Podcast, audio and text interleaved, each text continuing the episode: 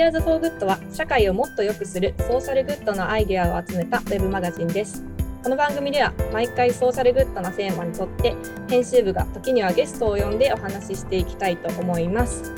え私は本日のパーソナリティを務めさせていただきますアイデアフォーグッド編集部の相馬です。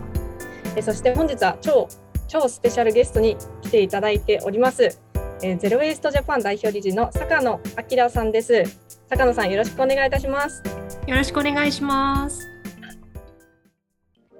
ょっと私の方から簡単に坂野さんのご紹介をさせていただきます。坂野さんは大学で環境政策を専攻され、モンゴルの NGO やフィリピンの物流企業を経て、NPO 法人ゼロウェイストアカデミーに理事長として参画、日本初のゼロウェイスト宣言を行った徳島県上勝町の廃棄物政策の推進や、国内外でのゼロウェイスト普及に貢献されました。2020年からは一般社団法人ゼロウェイストジャパン代表理事として循環型社会のモデル形成や展開に取り組んでおられます。そして昨年21年には一般社団法人グリーンイノベーションの理事に就任され脱炭素社会の実現を牽引する次世代のイノベーター育成にも取り組んでいらっしゃいます。はい、ということで坂野さん本日はお越しいただき本当にありがとうございます。こちらこそありがとうございます。もうねあの2020年も2022年ですね もうあっという間にあの1ヶ月が過ぎてしまってもう2月ですけれども、えー、早いですねいや最近どうですか？いや最近私はですねあの個人の話なんですけれどもあの今修士号を取得しようと思って大学院に通っていまして修士論文をちょうど、うん、あの提出し終えてですねちょっとあの肩の荷が下りております。おめでとうございます。ありがとうございます。えー、えなんかそのちょっと私もコミュニ挟んだんですけれどもプラスチックごみについての研究をされていたとかちょっと詳しく教えていただいてもいいですか、はいはい、ありがとうございます。そうですね。あの私の研究室自体は、まああのえー、教授の先生が廃棄物の専門でもあってですね、まあ、あの私自身も廃棄物のあの今仕事としてはあの専門でやっていまして。でちょうど今やはりプラスチックに関しては世界的にも、まあ、日本国内でも非常に関心が、まあ、皆さん高いかと思いますし、まあ、政策としてもあの取り組みとしてこれからどんな方針でやっていくのか、まあ、どんな対策をさらに講じていく必要があるのかっていうところは、まあ、非常に大きな課題ですのであの研究としてもあの各まあ、アプローチといいますか各分野で、まあ、あのプラスチックに対しての研究って進んでいこうとしているあのタイミングだと思うんですよね。であの我々の研究室だと、まあ、特にあの、まあ、消費者の意識変容もそうですし実際にあの政策立案をする際に、まあ、プラスチックと一一口で言ってもいろいろありますのであのどんなプラスチックにどんなあの対策を講じていくといいのかとかあの例えばヨーロッパの方でもですねあの欧州委員会が、まあ、あのいろんなプラスチックの種類に対して、まあ、全て確率的に例えば規制をするだけではなくてあの、まあ、例えばラベル表示を徹底しましょうとか、まあ、これらはもう少しあの消費はするんだけれども、まあ、リサイクルを徹底しましょうだったりとかで、まあそうですね、あとはあの生産者責任であの解消しましょうだったりとか、まあ、いろいろこう、まあ、政策手法を変えてあのどんな対象に対してどういうあの政策がより効果的なのかなっていうことを検討しているんですよね。で、まあ、日本においても同じようにあのまたプラスチックの話はそれはそれで あの新しくね法律があの4月から施行されたりとかあの話題になってくると思いますけれどもあのとはいえあの確実的にプラスチックすべてを、まあ、同じように何とかしようっていうことはやはり難しいのでですね。あのその分、まあ、こう実際にどんなプラスチックがどういうふうに使われていてあの一般の消費者というか私たちにとってはどんな位置づけどれだけニーズがあるのとかっていうことをより詳しく理解することでですねあのこういうカテゴリーのものに関してはなんかこういう対策ができるんじゃないか。逆にこういうカテゴリーのものに関してはこういう対策がよりいいんじゃないか。みたいな提案をしていくっていうのが、まあ、あのより効果的なのではないかないうことでであの私自身があの今回自分の論文にもあのまた見ていったチームっていうのはあの実際に皆さんがどれだけどんなプラスチックを消費しているのかっていうのを把握しましょうっていう、まあ、実態調査だったんですね。すごい地道なことをしたんですけれども。すごい大変だったとかちょっと そうなんですよあのままずですね実態調査なのであのま被験者の方といいますかご協力をいただける調査の参加者の方を募ってであの募ったあの参加いただける各世帯にですね あの毎日プラスチック含めてあのどんなお買い物したかを全部記録してくださいってお願いをしたんですね。であのそれ専用の調査専用のあのウェブアプリケーションを開発しましてでそのウェブアプリケーションを使ってあの皆さん毎日こう写真で買い物した商品を全て記録していただくっていうことをあのお願いをしてでその写真の画像解析からどんな製品が、まあ、あの購入されたのかで、まあ、製品の種類もそうですしあとそこから表面積をあの読み取れるようにしてですね。で、表面積がそうなんですよ。表面積が分かるとそれに紐づいて大体プラスチックの重量何グラムぐらいですよっていうのが分かるようなデータベースを作っています。でそれを元に調査をしたという形ですね。すごい一大プロジェクトというか。やってみてなんか何が多かったとかどんなものが重かったかとか、はい、なんかそういうのって分かったんですか？そうですねあの実際2週間の記録を最後皆さんに取っていただいて、えー、と47世帯分の2週間の記録をあの最後集めたんですね。で、まあ、そこから、まあ、見えてきた結果が、まあ、いろいろあるんですけれども例えば世帯ごとであの我々の仮説としては例えば世帯人数が、まあ、たくさんいらっしゃるあのご家庭とか世帯だと、まあ、その分もちろん消費量ってあの増えるのでプラスチックの重量も上がるんじゃないかなって思っていました。でそれは、まあ、ある程度そういう傾向は出ています。だったりとかあと買い物の回数が多いあの世帯は、まあ、その分もちろんあのプラスチックの重量としてもたくさん出るんじゃないかっていうのも、まあ、それもその通りだったんですけれどもでそれ以外に今回面白いのはですねあの例えば、えっと、製品カテゴリーと我々呼んでいるんですけれども例えば野菜果物とか飲み物とかですね衣類とかですね、まあ、いろんなこう製品のあのカテゴリーをあの分けていましてあの各プラスチックの重量をその製品のカテゴリーごとに見ていったりとかで先ほどあのお話ししたようなプラスチックの形状ごとでもどの形状にあの何個プラスチックが 記録されてで逆にその重量としてはどれくらいだったのかみたいな結果も見ているんですね。で例えば個数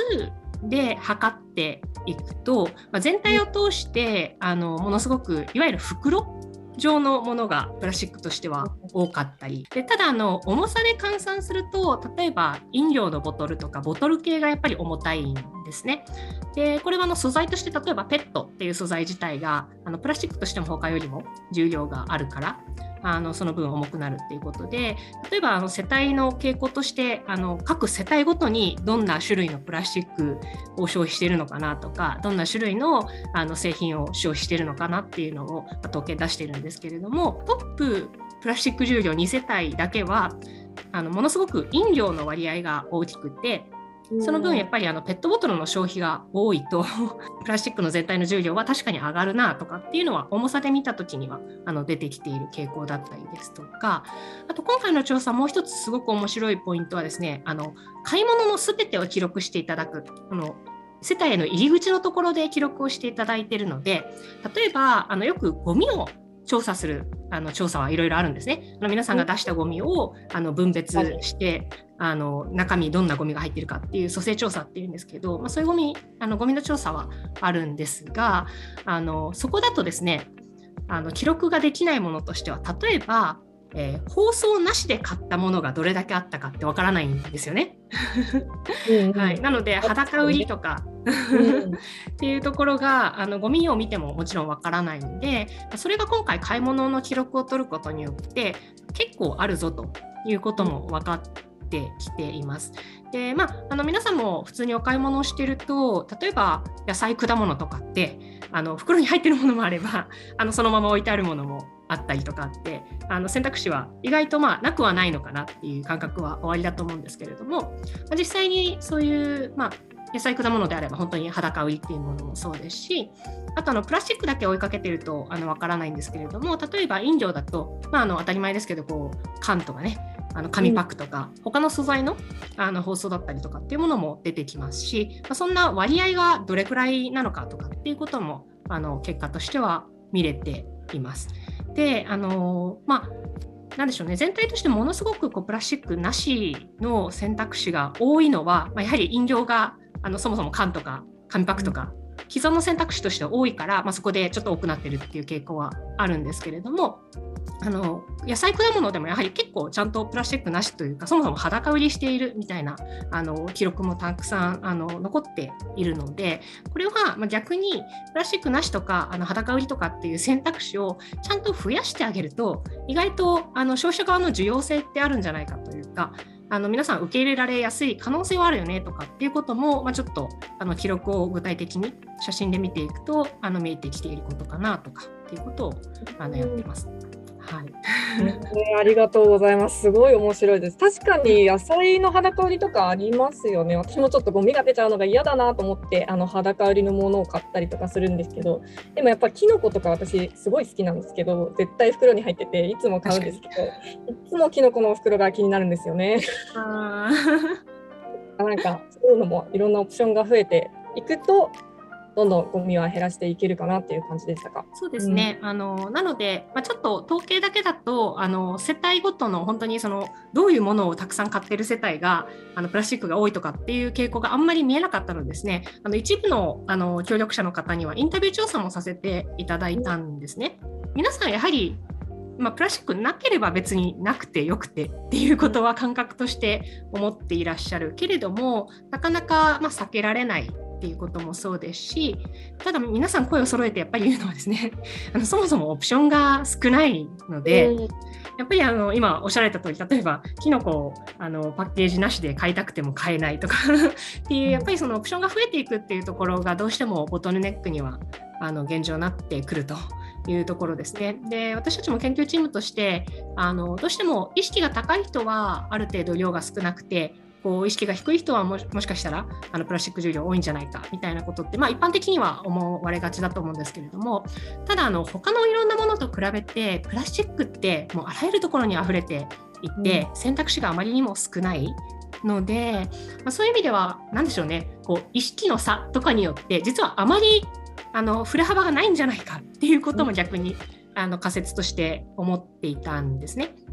で、まあ、それは確かにその通りかもしれないなっていうところはちょっと結果から見えてきていてですね。なので、だからこそ、まあ、ちょっと先ほどのあの野菜果物類の袋だったりとか、逆にその飲料であれば、まあ、皆さん自分のあの水筒持っていくとかっていうこともその通りですし、マイボトルとかっていう文化も多少根付いてきたりとか、あとはそのプラスチック以外の素材の選択肢もある中で、ちょっとそのあたりのあの商品のあのカテゴリーに対しては、もしかしたらもう少しあのアクションリサーチというか、実証実験的にあの選択肢を増やしてみて、どれだけあの皆さんこう受け入れられるかといいますか、っていうことはやってみてもいいのかもなとかっていうのも、ちょっとあのカテゴリー分類をしている中であの考えていたりとか 我々もレコメンデーションとして次の調査に向けてあの言えたらいいかなとかっていうことを言っています。えー、いやありがとうございます。先ほど少しお話しいただいたんですけど、あの2022年の、えっと、4月からですね、あの通称プラ新法っていう、ね、法律があの施行されるので、まあ、プラスチックのあの製造段階から製造、販売、回収までのいろんな指針だったりとか、基準が定められて、これからどう変わっていくのかなっていうところがあの注目の年にもなると、ね、思うんですけれども、たくさんオプションが増えていくといいなと思います。あの引き続き研究にもすごい注目してますので、頑張ってください。ありがとうございます。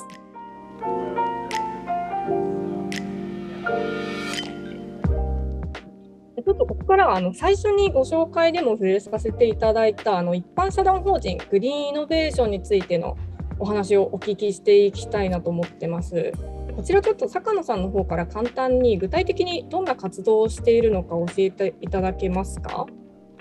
はい、ありがとうございます。あのグリーンイノベーターアカデミーというプログラムを、まあ、昨年の10月末にスタートして、えっと、3月まで約6ヶ月ぐらいですね、今ちょうどあの第1期を、まあ、運営しているところなんですね。まあ、グリーンイノベーションというのが団体名なんですが、まあ、そこが運営するプログラムとしてグリーンイノベーターアカデミーというプログラムをやっていて、このアカデミーというプログラムはですね、あの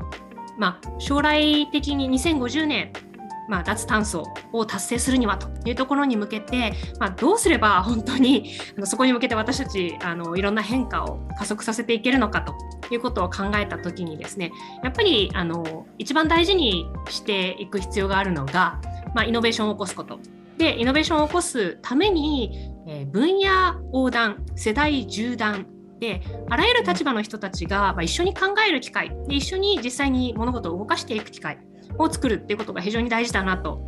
思っていまして、まあ、そんなきっかけを作る場であり、まあ、あのまさにこれから、まあ、そういうイノベーションを起こしていくことができる人たちを、ま、育てていくっていうようなそんな場を作りたいなということで運営をしてます。で具体的には、えーと、学生100人で若手社会人30人にですねあの参加をしていただいてあの前半はほぼ毎週土曜日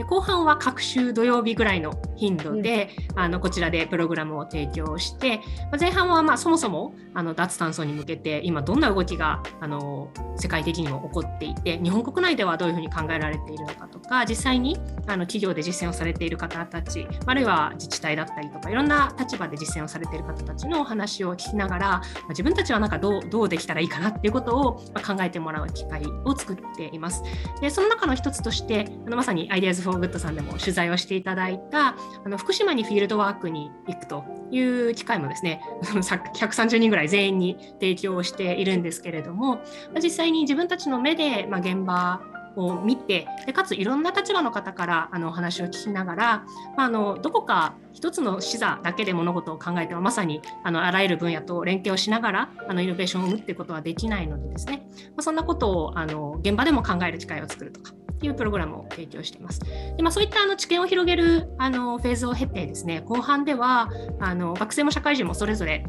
社会人なら社会人同士、学生は学生同士でグループを作りまして、えー、社会人の方は新規事業実案、このまさにグリーンイノベーションの分野で、あの新しく、特にあの会社の所属とかが全然違う方々がですね、まあ、一緒に共同して、まあ、新規事業を考えてみると。いうことをま実践してみる。で学生の方も学生の方で今年のプログラムではビジネスコースとパブリックコースという形でですねちょっとビジネスによったあのビジネスの観点から提案をするチームと、まあ、政策の観点から提案をするチームに分かれてで、まあ、それぞれ、ま、2050年の脱炭素のあの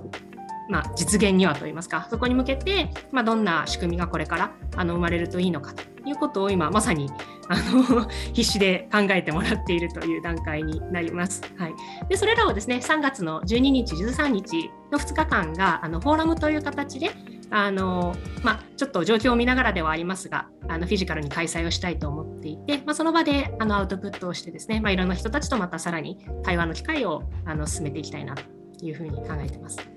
うんありがとうございます。実は私もあのグリーンイノベーターアカデミーの福島のフィールドワークに投稿させていただいたんですけれども、学生さんたちも本当に皆さんよく勉強されていて、でさらに現地に行ってあの真剣に現地見ながら多面的に物事を考えるにはどうしたらいいだろうかとか、あの脱炭素について考えてらっしゃったんですけれども、坂野さんから見て今回参加してる第1期ね記念すべきっていうところだと思うんですけど、なんかどうですか？今の学生さんたち。いやそうですね。本当にあの熱量がものすごく高くてですね。皆さんまさにあのすでにいろいろ勉強されている方も多いんですけれども、まあ、それだけではなくてあのこれまで全然違う分野で学んでいたんだけれどもっぱりこの分野もすごく大事だと思っていてこういうきっかけが欲しかったっていう形で参加をしてくれた学生もいてですね。あとやっぱり自分自身も将来何かしらあのこの分野であの、まあ、仕事をしたいというか、まあ、あのキャリアの中で関わるにはどうしたらいいんだろうっていうことをあの具体的に考えていらっしゃる方も多くてですね。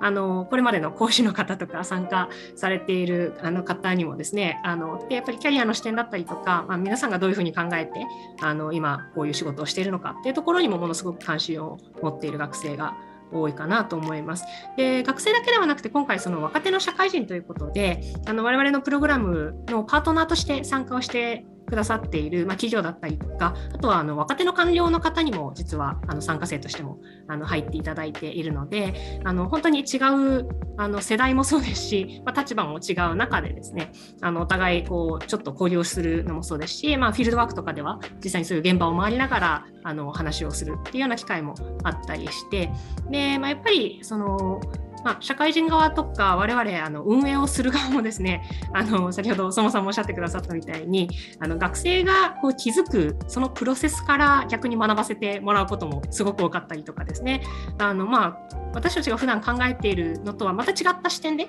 いろんな物事にあのチャレンジをあのされているのであのすごくお互い学びになる機会だなと思ってですねあの 私たちも日々逆にさらに学ばねばとあの思っている次第です。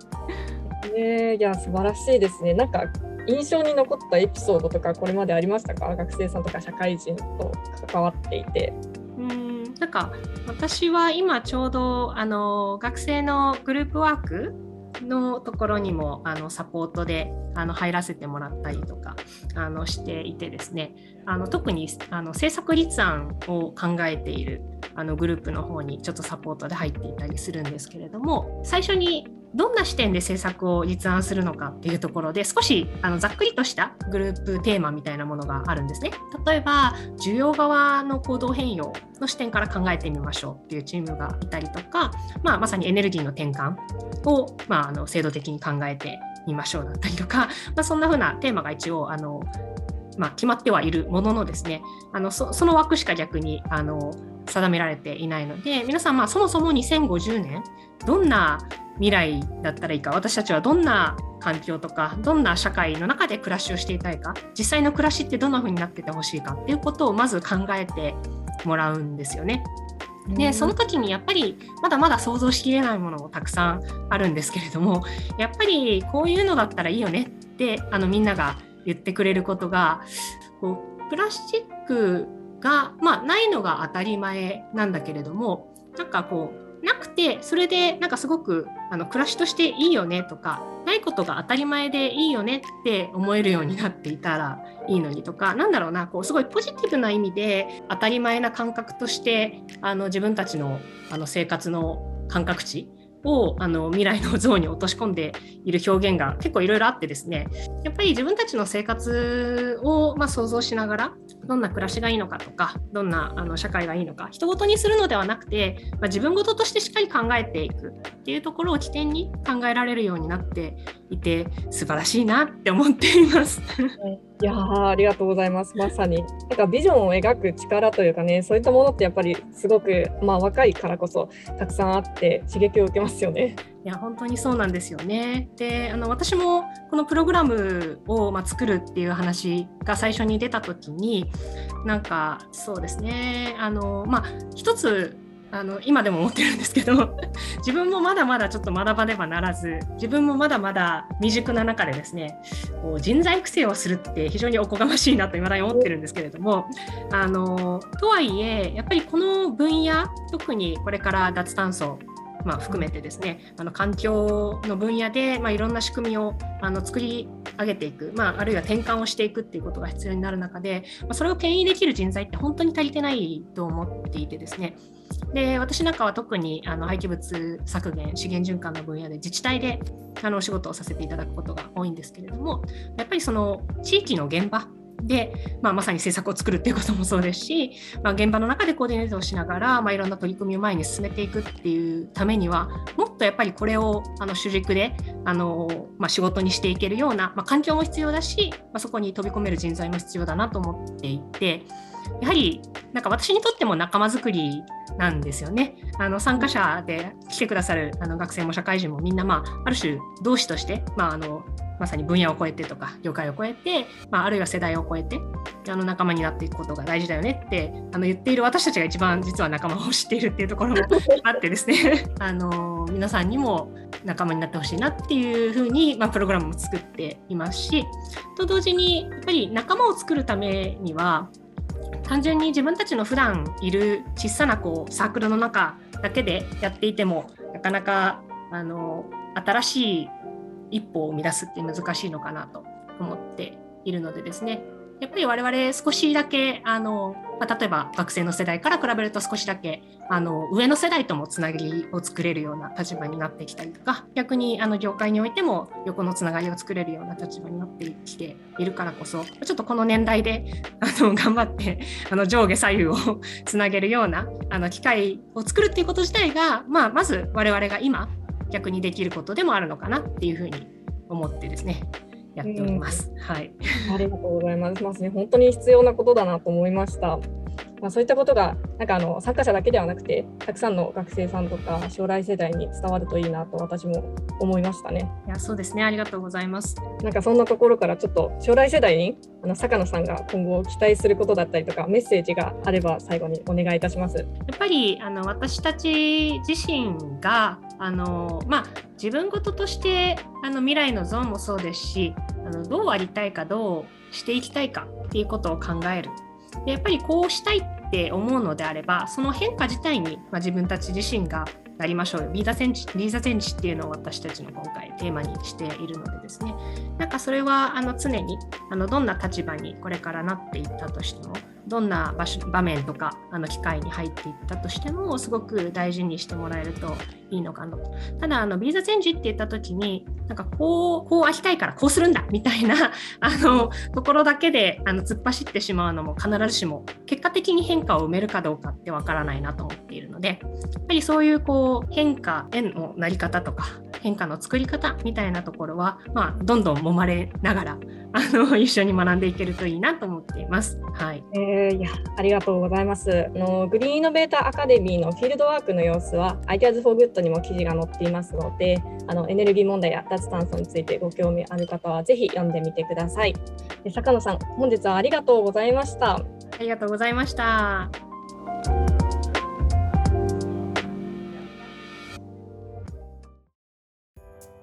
えー、今回のポッドキャストはゲストの坂野明さん、パーソナリティは相馬元美でお送りしました。